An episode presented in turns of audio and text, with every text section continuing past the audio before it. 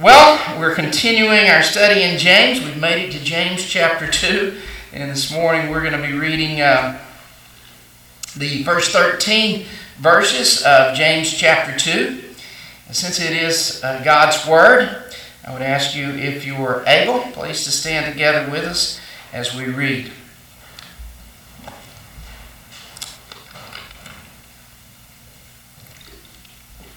James chapter 2, beginning in verse 1 My brothers, as believers in our glorious Lord Jesus Christ, don't show favoritism.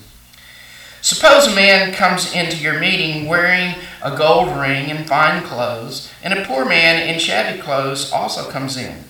If you show special attention to the man wearing fine clothes and say, Here's a good seat for you, but say to the poor man, You stand there or, or sit on the floor by my feet, have you not discriminated among yourself, uh, among yourselves and become judges with evil thoughts? Listen, my brothers, has not God chosen those who are poor in the eyes of the world to be rich in faith and to inherit the kingdom he promised those who love him? But you have insulted the poor. Is it not the rich who are exploiting you? Are they not the ones who are dragging you into court? Are they not the ones who are slandering the noble name of him to whom you belong? If you really keep the royal law found in Scripture, love your neighbor as yourself, uh, you are not doing right. Uh, you, you are doing right, excuse me. But if you show favoritism, you sin and are convicted by the law as lawbreakers. For whoever keeps the whole law yet stumbles at just one point is guilty of breaking all of it. For he, for he who said, Do not commit adultery, also said, Do not murder. If you do not commit adultery, but you do commit murder, you have become a lawbreaker. Speak and act as those who are going to be judged by the law that gives freedom, because judgment without mercy will be shown to anyone who has not been merciful.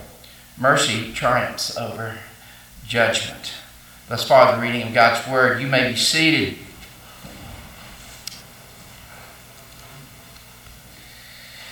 Now, I'm sure I've told you the story before, but I'm, I'm going to tell it to you again um, about the uh, children's Sunday school class, and the teacher's up talking to the class, and she's uh, asking them questions, looking for answers, and she says, "Okay, what is uh, uh, the, the creature that lives up in the trees, and he's real furry, got a great big bushy tail, and he eats uh, acorns and uh, the uh, different kinds of nuts and stuff. What what creature is that?" Silent, no response. Nobody says anything. She says, Y'all know that he lives in the trees. We can see him right outside there. And she says, Johnny, why don't you answer for us? I know you know what it is. So he says, Well, well ma'am, uh, teacher, I know the answer is Jesus, but it sure sounds like a squirrel to me. Well, we, we know what a squirrel is, right? I mean, uh, you can go outside here maybe after the service this morning. You might see them playing around out there, uh, going around eating uh, the pecans that are up in the trees, or maybe some acorns in the uh, uh, oak trees right out front there. We, we know what a squirrel looks like. Um, he is uh, furry with a bushy tail, lives in trees, and they eat the nuts and acorns and stuff. Now, when, when you, you're teaching your children these things, when they're real young, you, you give them these characteristics of it and say, you know, that's a squirrel. And you have different pictures of different animals and point out which one's a squirrel, and they point it out. Or, or maybe you're, you're walking with them uh, outside and they see a squirrel and they go, squirrel. And you go, great, that's right, you know. There are certain things that you look at and you go, okay, that, that is a squirrel. But I want you to know that if you happen to yourself go crawl up in a tree, climb a tree, and if you yourself decide to eat some pecans, that's not going to make you a squirrel. Right? You're not a squirrel simply because you climb a tree or eat nuts. It doesn't make you a squirrel. A squirrel does those things because he is a squirrel. Okay? I'm getting to a point here, okay? Um, we can look at it and say that's a squirrel, but his characteristics and the things that he does doesn't make him a squirrel. He does those things because he is a squirrel. James, as he's writing this letter, is not trying to tell us we do certain acts of the law and then that will make you a Christian.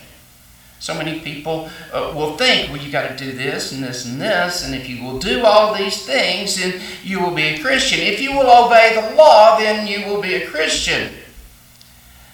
But that's not what James is saying. He's saying, because you are a Christian, these characteristics should naturally be there. And so I want you to see that here in, in verse 1. And the, the first point in your outline there says indicative verse imperative. Now these are these are uh, grammatical terms uh, about different types of words. Uh, the indicative is a word which is a, a, a states an objective fact. Okay, it states an objective fact. That is a squirrel, right? And James here, he begins with the fact that we are believers, we are Christians.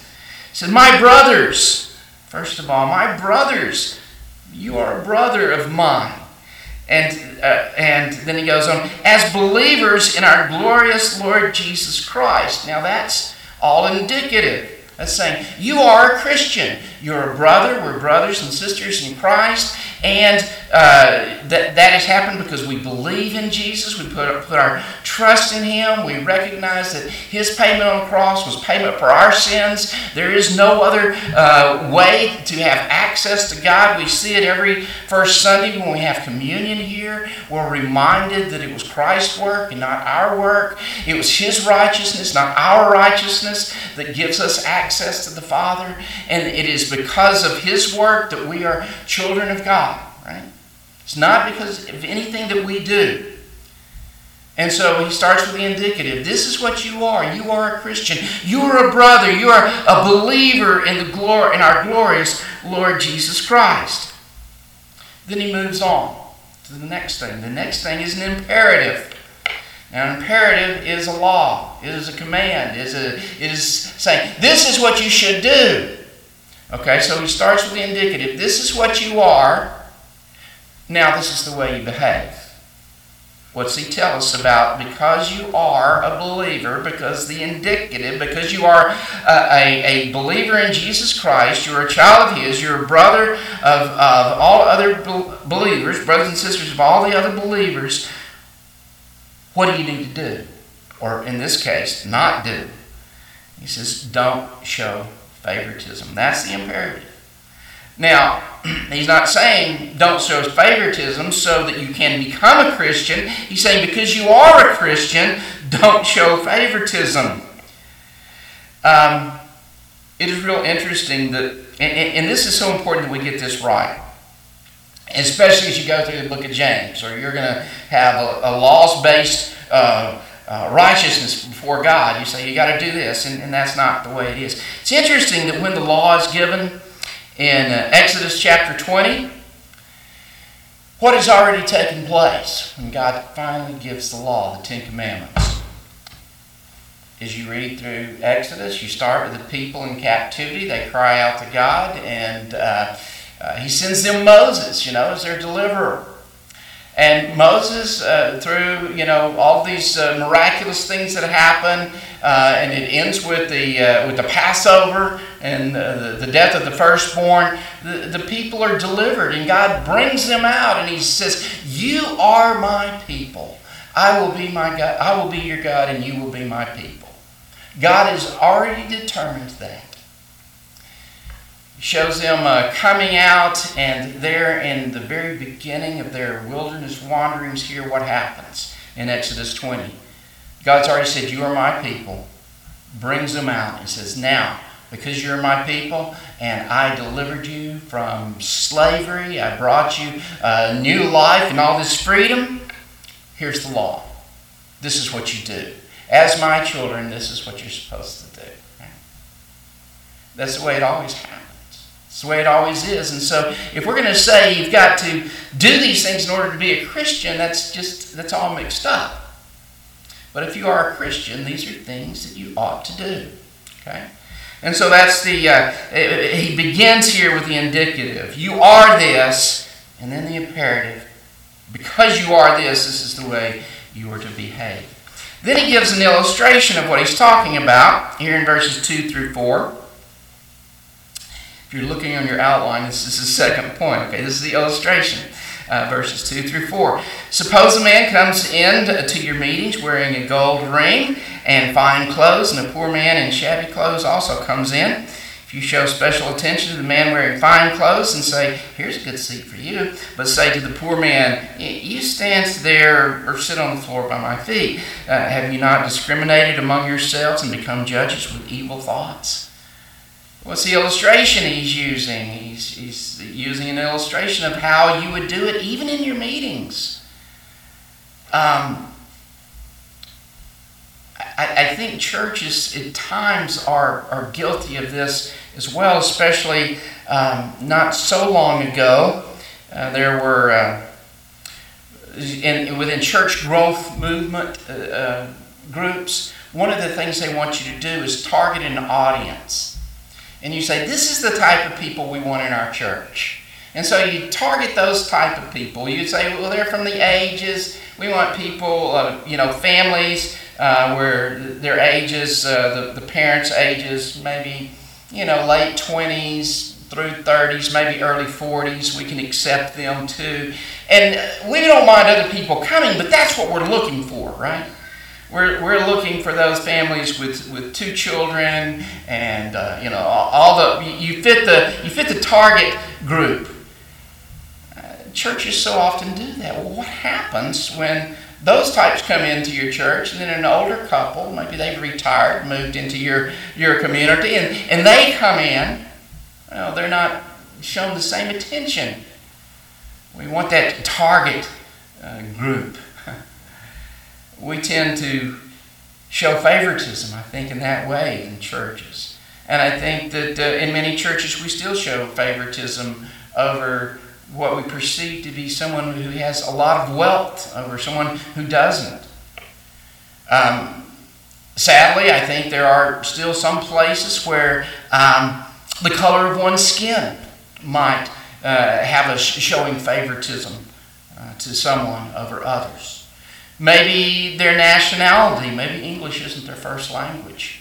I understand the difficulties with that, but we should not show favoritism because of that. Maybe, uh, maybe someone who's, who's popular in the community comes in and, and we're going to show favoritism towards them. James is, is telling us no, we, we don't do that. We are to treat all of them the same. Um, we're not to get a target audience in which we're going to show more favoritism towards them. And he mentions specifically here the rich over the poor. And then he gives us uh, two reasons for this. We've gone to the third point here. Two reasons. Um, and we see the first reason in verse 5 through 7. Listen to this. Uh, listen, dear brothers. Has not God chosen those who are poor in the eyes of the world to be rich in faith and to inherit the kingdom he promised uh, those who love him? But you insulted the poor. Um, it is not the rich. Uh, is it not the rich who are exploiting you? Are they not the ones dragging you into court? Are they not the ones who are slandering the noble name of him to whom you belong? First reason I think he's giving in, in this place, uh, especially uh, in verse 5, you see, favoritism contradicts faith. The favoritism, showing favor over the, the wealthy, uh, contradicts faith. Um, if you were looking at someone and saying, this type of person we need here because their money can sure help us, right? That's contradicting faith, is it not? I mean, it's hard to really have faith at times when in, in God when our faith is really more in money. if we're trusting in the things of this world to and, and, and the material gain, we're not trusting in God as we should. Um, and so he, he's saying here, you know what? God has chosen the poor of this world to be rich in faith. They're not trusting in their wealth. And they shouldn't be. They don't have it. And so they have to look to God and say, God, you will provide. They look to the Sermon on the Mountain where, where uh, Jesus says, you know, consider the, the birds of the air and the lilies of the field. They don't labor or spin or store away in barns, and yet they have everything they need, right? God is taking care of them. And um, so there, there's where the faith comes in. He says, uh, and Jesus goes on to say, Will not God uh, also provide for you, O you of little faith? it's an opportunity to express a great deal of faith when there is, you know, not always that money that is there. Remember the rich young ruler wanting to follow Jesus? And he comes to him and says, I've done all these things. I've obeyed the law since I was young. And Jesus says, Okay, you got one more thing to do. Go and, and uh, sell everything that you have, take the money, give it to the poor, and then you can come follow me. He wasn't able to do it. He wasn't able to say, I can trust you with that. I can put my faith in you totally and completely. And I don't have to have all these other things because I know that you will provide for me all that I have need of. He, uh, he's not able to do it. He's not able to do it. So, where was his faith? His faith and his trust is really more in his wealth. Wealth leads one to become poor in faith, I think, because we're putting our trust in that, in those material things, rather than in the Lord. Jesus tells us not to put our uh, wealth and, and things that uh, rust and, and the fire can destroy and the thieves break in and steal. Don't, don't be putting your, your, your, your faith in those things. Those things can be taken away from you. but faith in Christ, that's where you're to put your trust. Continue to trust in Him to provide for all of your needs. He goes on here and mentioning the fact that uh, the, the ones that you're showing favoritism to here, they're the ones who are pulling you into court. They're dragging you into court. And so if you're showing favoritism to them, what you're doing is agreeing that it's okay for them to do that. We're not to show favoritism like that. And the second reason, the second reason, the first one is that faith contra- uh, or favoritism contradicts faith. If you're showing favoritism to the wealthy, it contradicts your faith, right? The second reason he gives here for us not to show favoritism is, uh, is in verses 8 uh, through 13, where he's talking about the law. If you really keep the royal law found in Scripture, love your neighbor as yourself, uh, you're doing right. But if you show favoritism, you sin, and you're convicted by the law as a lawbreaker. For whoever keeps the whole law and yet stumbles at one point is guilty of breaking all of it. For he who said, Do not commit adultery, also said, Do not murder. If you do not commit adultery, but do commit murder, you've become a lawbreaker. You're breaking, if you break the law at one point, you're breaking the whole thing. Favoritism breaks the law that the people of God are supposed to follow. And if you're breaking it at one point, you're breaking all the law. That's what he's saying. We could go back to the law, of Deuteronomy 16. Verse 19 says, You shall not pervert justice, you shall not show partiality, and you shall not accept a bribe, for a bribe blinds the eyes of the wise and subverts the cause of the righteous. The law of God given to his people. Now remember, as we talked about last week, what the law of God is. It, the law of God looks like God. If you want to know what God looks like, look at his law. These, this is the way that God behaves. God is always righteous. He always does what is, what is good and right. And when He gives us this law, He's saying, This is what I look like. Now, I created you as my image. That means that's what you're supposed to look like. This is what you're supposed to do here. And so, and so we read from Deuteronomy after uh, where God tells us not to show favoritism, not to be partial. But we read about God in Deuteronomy, verse 10, uh, chapter 10, verse 18. For the Lord your God is God of gods and Lord of lords, the great God, mighty and awesome, who shows no partiality and accepts no bribes. What is God like? Doesn't show partiality, doesn't accept bribes. Therefore, because this is what God looks like, this is what we're supposed to look like. Someone who said that partiality is an issue for James because God's righteousness is an issue for James. God does not show partiality, therefore, we must not show partiality. You want to live as the true image of God. You want to live and, and, and show what God looks like in, in, in, in your life, be living what God looks like, which we should be. We don't show partiality. Again, someone who said, since we are children of God, we ought to act like God acts. And He's impartial, and we should be impartial. Well, you want to know what a Christian looks like. We've seen in James uh, some different things. He's uh, told us that, uh, that in, in the midst of trials, um, we're to consider it pure joy, recognize God is still in control.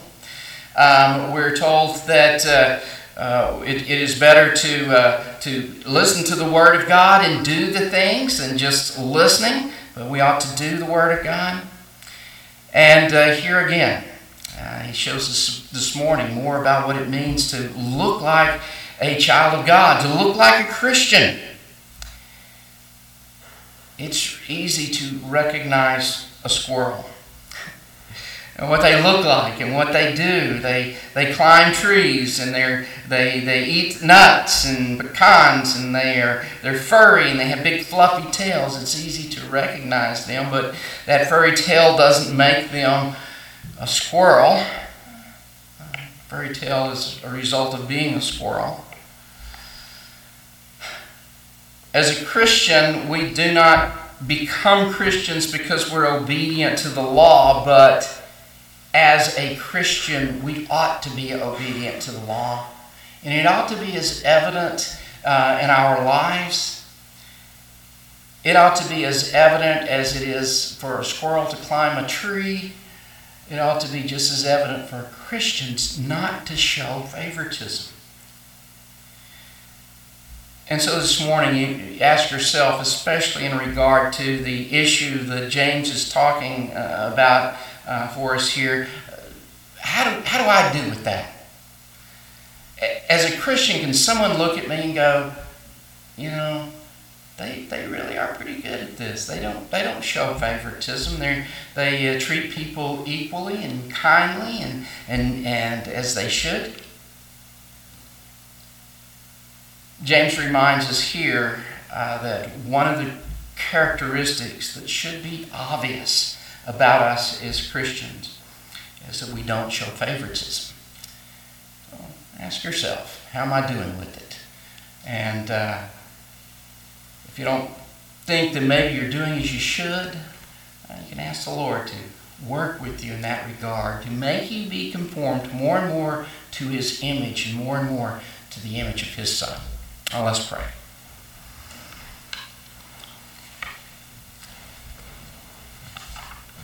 Father, this morning we rejoice in knowing that we are children of yours because well, because of the work that you have done for us. You called us from before the foundation of the earth. You chose us to be in Christ Jesus. You sent your Son to come and fulfill all of the law's demands for us. And then you clothed us with his righteousness. Lord, how foreign it would be for us as Christians not to live in accordance with the law that you have given.